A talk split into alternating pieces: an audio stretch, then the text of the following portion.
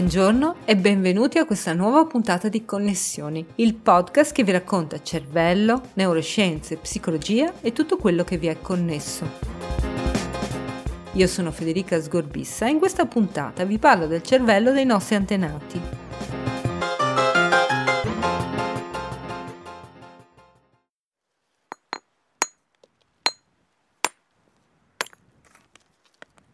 Siamo diventati quel che siamo diventati? O meglio, come si sono evoluti il nostro cervello e le nostre funzioni cognitive? Immaginate di dover studiare questa cosa. Come fareste? Che strumenti avreste a vostra disposizione? Sembra quasi impossibile, ma esiste una scienza che si chiama neuroarcheologia, ovvero la scienza che studia il nostro cervello nel passato. Ma che cosa può studiare questa scienza? Il cervello è un organo che tendenzialmente non fossilizza, è troppo molle per poter lasciare traccia di sé nel futuro. Tutto quello che abbiamo a disposizione sono i crani dei nostri antenati e le tracce che il cervello lascia all'interno della scatola cranica. Sembra poco, ma è già qualcosa. Questo, tuttavia, è materia di studio della branca nota con il nome di paleoneurobiologia, interessata soprattutto all'anatomia del cervello dei nostri antenati. La neuroarcheologia pur tenendo conto dei risultati della paleoneurobiologia, è più interessata all'evoluzione delle funzioni cognitive e per poterle studiare osserva i prodotti del nostro cervello, ossia i manufatti, gli oggetti che noi esseri umani abbiamo prodotto nel corso della nostra storia. Capire che tipo di funzioni cognitive un manufatto richiedeva per essere costruito e confrontarle con le nostre funzioni cognitive attuali è proprio al centro degli studi della neuroarcheologia. Ce lo spiega Shelby Putt, che è una neuroarcheologa dell'Università di Stato dell'Illinois. Neuroarchaeology is a fairly new field. Uh, we're trying to la neuroarcheologia è un campo di ricerca piuttosto nuovo. Stiamo provando a comprendere l'evoluzione della cognizione e la cognizione ovviamente non fossilizza. Tutto quello che possiamo vedere è l'endocalco, ovvero l'impronta che il cervello lascia all'interno dell'osso del cranio, che ci dà informazioni sulla forma e la dimensione del cervello degli ominidi primitivi. Questo però non dice granché su come pensavano e come interagivano con il mondo. Quindi la neuroarcheologia usa quanto questi ominidi primitivi ci hanno lasciato, quindi gli artefatti, gli strumenti di pietra che hanno fatto. Ricostruiamo questi oggetti e osserviamo l'attività cerebrale degli esseri umani moderni mentre sono impegnati a forgiare questi strumenti. Non è un metodo perfetto e noi non siamo Homo habilis o Homo erectus, siamo i parenti viventi più vicini di queste specie di ominidi primitivi, ma si confronta l'organizzazione del cervello degli esseri umani e per esempio in quella dei scimpanzé moderni ci sono molte similitudini. Quindi non ci aspettiamo che i pattern cerebrali degli uomini primitivi siano drasticamente diversi da quelli degli esseri umani e delle scimmie. Quindi più o meno è questo che la neuroarcheologia fa. E replicando queste tecnologie dell'età della pietra possiamo farci un'idea delle attivazioni cerebrali che hanno luogo quando costruisci questi strumenti. early stone technologies, we can get an idea at the general brain activation patterns that are occurring while while you're making these.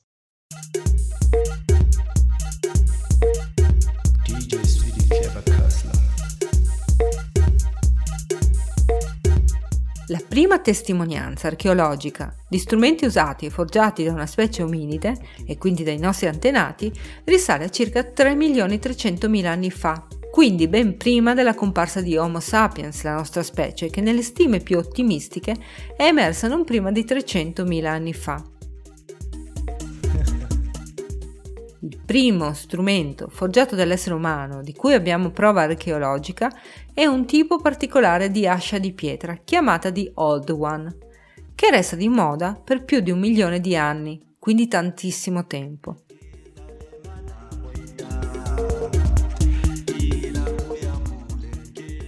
Seguito di un salto tecnologico importante, dopo questo lasso di tempo lunghissimo, appaiono delle nuove più sofisticate asce di pietra dette acheuleane. Queste nuove asce, per essere forgiate, richiedono facoltà cognitive piuttosto sofisticate. Right, so when you go back far enough, eventually you don't see any stone tools. Um, Andando sempre più indietro nel tempo, non si trova nessun reperto di questi strumenti di pietra. Quando si arriva circa 3 milioni e 300 mila anni fa, si comincia a trovare qualche reperto, ma quando si arriva a 2 milioni e 600 mila anni fa, ecco, a quel punto le asce di Old Owan cominciano ad apparire un po' ovunque, in Africa principalmente, in Africa orientale e Sudafrica. Sembrano essere degli strumenti molto semplici, probabilmente gli esseri umani li utilizzavano quando c'era una carcassa di animale e avevano bisogno di una lama affilata. Per togliere la carne allora prendevano un sasso abbastanza affilato e così avevano lo strumento.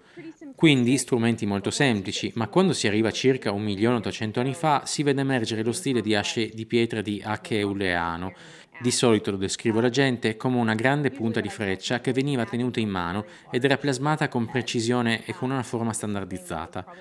Questa forma di asce di pietra è rimasta la stessa per quasi un milione di anni, che è davvero un tempo molto lungo. Ovviamente questo era uno strumento estremamente importante che si è diffuso in tutta l'Africa ma poi anche in Eurasia ed è probabilmente largamente responsabile per il modo in cui noi esseri umani siamo oggi. Non capiamo fino in fondo perché questo strumento è stato così incredibilmente importante per i nostri antenati, ma lo è stato ed è proprio per questo che siamo così tanto interessati alla transizione dalle asce di Old Owan a quelle acheuleane. Vogliamo capire che cosa è successo nel cervello che ha fatto sì che si potesse iniziare a costruire uno strumento più complesso e che è rimasto in uso per così tanto tempo.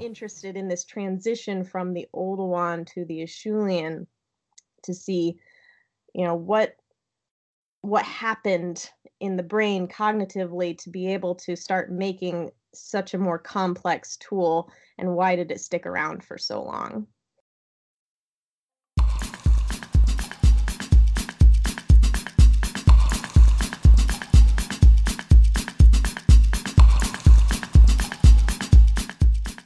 Quando Put sostiene che le asce di pietra sono probabilmente responsabili di ciò che noi esseri umani siamo, intende dire che la tecnologia che produciamo non è solo il prodotto delle nostre funzioni cognitive, ma contribuisce anche a plasmarle, sia attraverso i meccanismi della selezione genetica, quando parliamo di tempi molto lunghi, sia attraverso i meccanismi dell'evoluzione culturale. A couple years ago, we published a paper um, that showed some evidence that there was this distributed working memory system that could be Un paio di anni fa abbiamo pubblicato un lavoro che mostrava alcune prove che un sistema distribuito di memoria di lavoro potesse essere importante nella costruzione delle asce acheuleane ma non in quelle di Oldowan.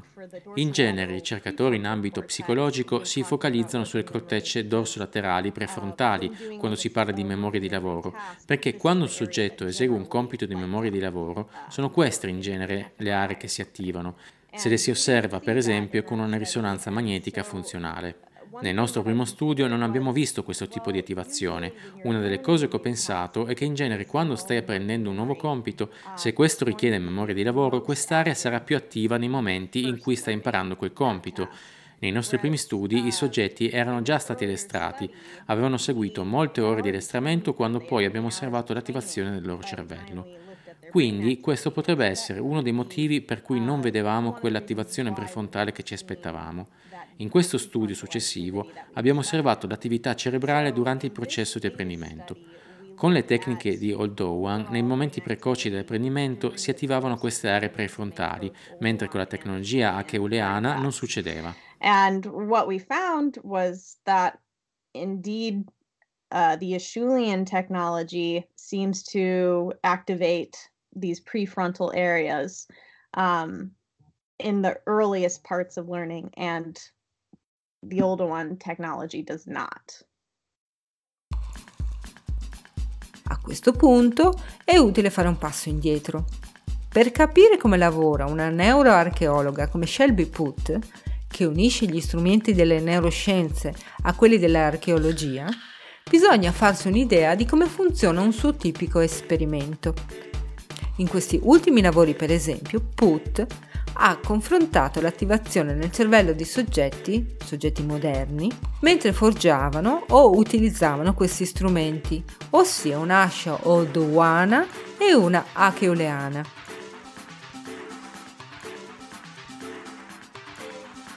In questo modo è possibile vedere le differenze di impegno cognitivo fra le due attività Questo ci aiuta nel cercare di capire quali nuove funzioni cognitive possono essere emerse, possono essersi insomma rese necessarie per il passaggio dalle asce più antiche e più semplici a quelle più complesse e moderne.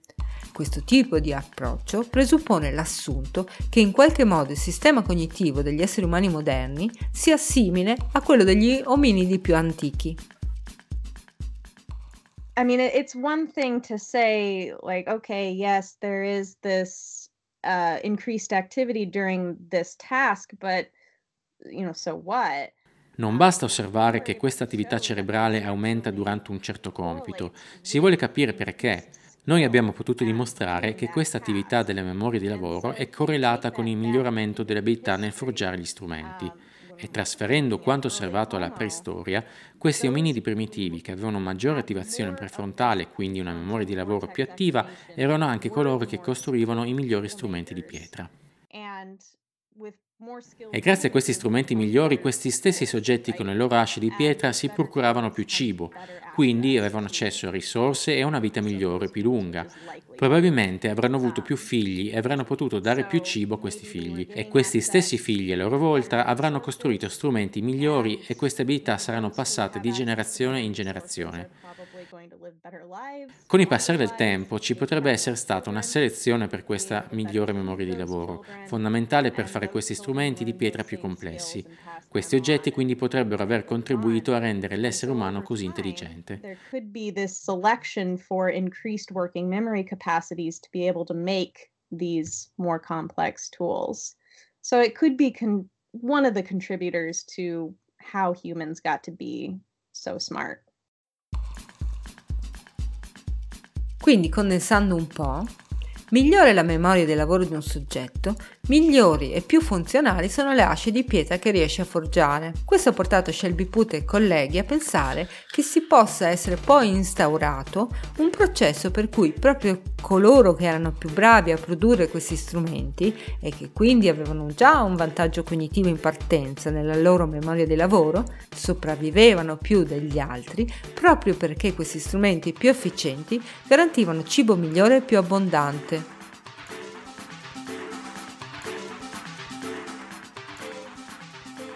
Questo in un processo circolare che ha portato a migliorare in generale per tutta la specie la funzionalità della memoria di lavoro. Dunque, lo strumento è sia il prodotto di una migliore memoria di lavoro, sia la spinta che porta a una memoria ancora migliore.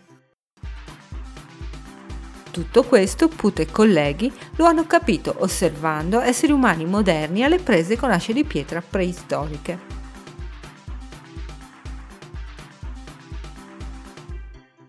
Obviously there's always going to be that criticism of neuroarchaeology using modern humans because you know we have language we have education we have culture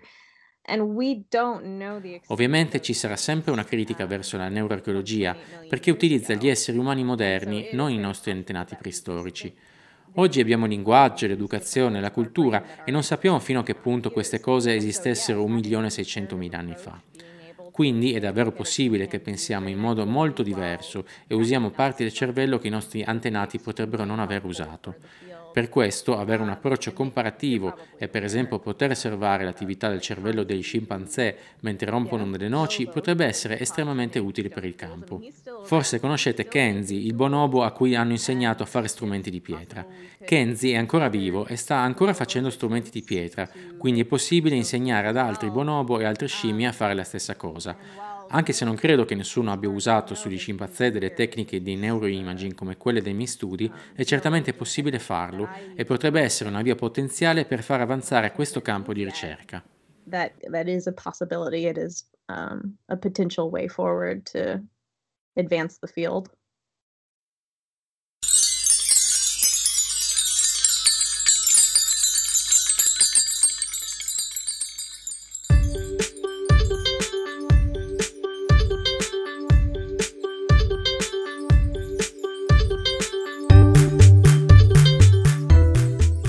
Potremmo anche definire la neuroarcheologia come le neuroscienze applicate ai cervelli antichi. Come abbiamo capito con Shelby Putt, si tratta di una vasta collezione di tecniche e metodologie di studio. All'interno di questo grande macro contenitore troviamo la paleo-neurobiologia, una branca che cerca di capire come erano fatti, nell'anatomia, fisiologia e biochimica, i cervelli antichi è un campo piuttosto effimero purtroppo perché il materiale è disponibile davvero poco. Il tessuto nervoso non fossilizza, se non molto raramente, e spesso i reperti disponibili sono anche piuttosto controversi. Quindi quasi sempre ci si limita ad osservare l'impronta che il cervello ha lasciato all'interno della scatola cranica.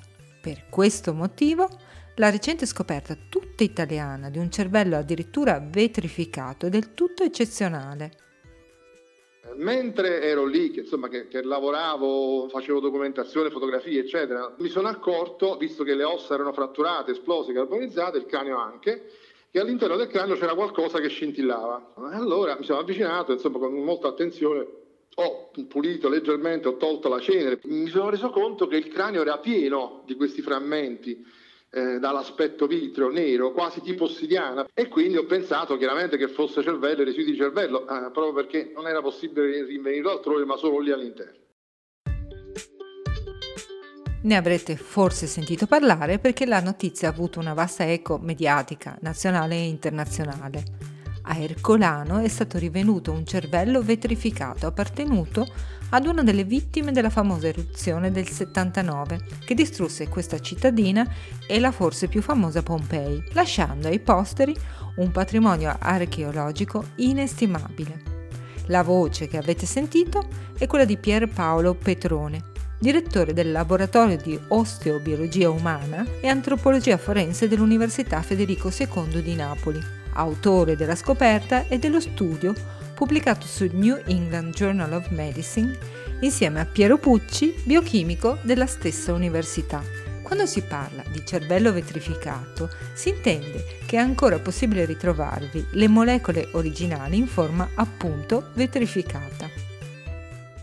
La vetrificazione in, in ambito eh, dire, di, di, studi clinici, biologici, sper- sperimentali e tutto, è nota, quindi tramite rapido riscaldamento e rapido raffreddamento, ottieni vetrificazione di materiali tipo ceramica, eccetera. Anche in ambito biologico, le strutture biologiche, le cellule soprattutto, possono essere conservate in modo integrale, quindi senza danni alle strutture biologiche, proprio attraverso questo rapido processo di esposizione al calore e raffreddamento. Quindi ho attivato il, il collega biochimico, il professor Piero Pucci, che eh, dirige il suo laboratorio di biochimica presso il Change eh, Biotecnologie Avanzate qui della Federico II e lui con il suo team in pratica in breve mi ha tirato fuori incredibilmente eh, acidi grassi tipici del, del, dei capelli umani e dei trigliceridi del cervello.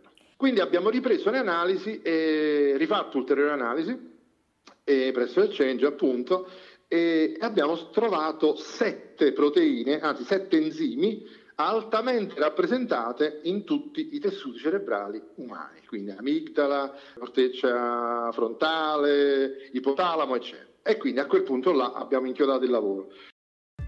Lo studio napoletano è dunque un unicum. Condizioni eccezionali hanno permesso che il cervello di questo individuo, il custode del collegio degli Augustali, arrivasse in qualche modo fino a noi. Verità nel 2018 eh, sono ritornato per l'ennesima volta a guardare e studiare eh, il corpo di questa vittima, eh, l'unica e ultima vittima che si trova ancora originale, che si trova negli scavi di Ercolano, eh, il cosiddetto custode eh, del collegio degli Augustali, si pensa che fosse il custode perché in verità è stato rinvenuto in questa stanzetta all'interno del collegio, eh, all'interno di un letto probabilmente stava dormendo, quindi è stato ucciso diciamo, proprio all'inizio della, dell'eruzione dal, dagli effetti del calore e, ed è rimasto là. Il lavoro di Petrone e Pucci ha dunque dimostrato che frammenti di cervelli antichi, seppur raramente, possono arrivare a noi. Si stabilisce quindi un nuovo standard, anche per quel che riguarda la metodologia di ricerca. E probabilmente ci saranno ulteriori scoperte che ci attendono nel futuro. Adesso eh, l'idea sarebbe quella, eh, come dire, di, di provare, uh, di tentare un processo al contrario, cioè era un qualcosa, cioè il cervello di fatto è acqua, mm-hmm. quindi eh, un, un, tessuto di fatto liquido, un liquido che viene riscaldato e quindi poi rapidamente raffreddato e si solidifica, dovremmo tentare un processo al contrario e vedere poi che cosa riusciamo a trovare. Vediamo che, che tipo di altri dati, non tanto quello che ci troviamo dentro, ma che cosa riusciamo a capire attraverso il processo inverso che ha portato alla formazione eh, diciamo, di cervello di tessuti vetrificati. E questo diciamo, è, il prossimo, è il prossimo passo che io penso ci porterà grandissimi risultati, perché già so Già, già, so cosa mi aspetto di trovare, però non lo dico perché lo dirò solo quando l'avrò pubblicato.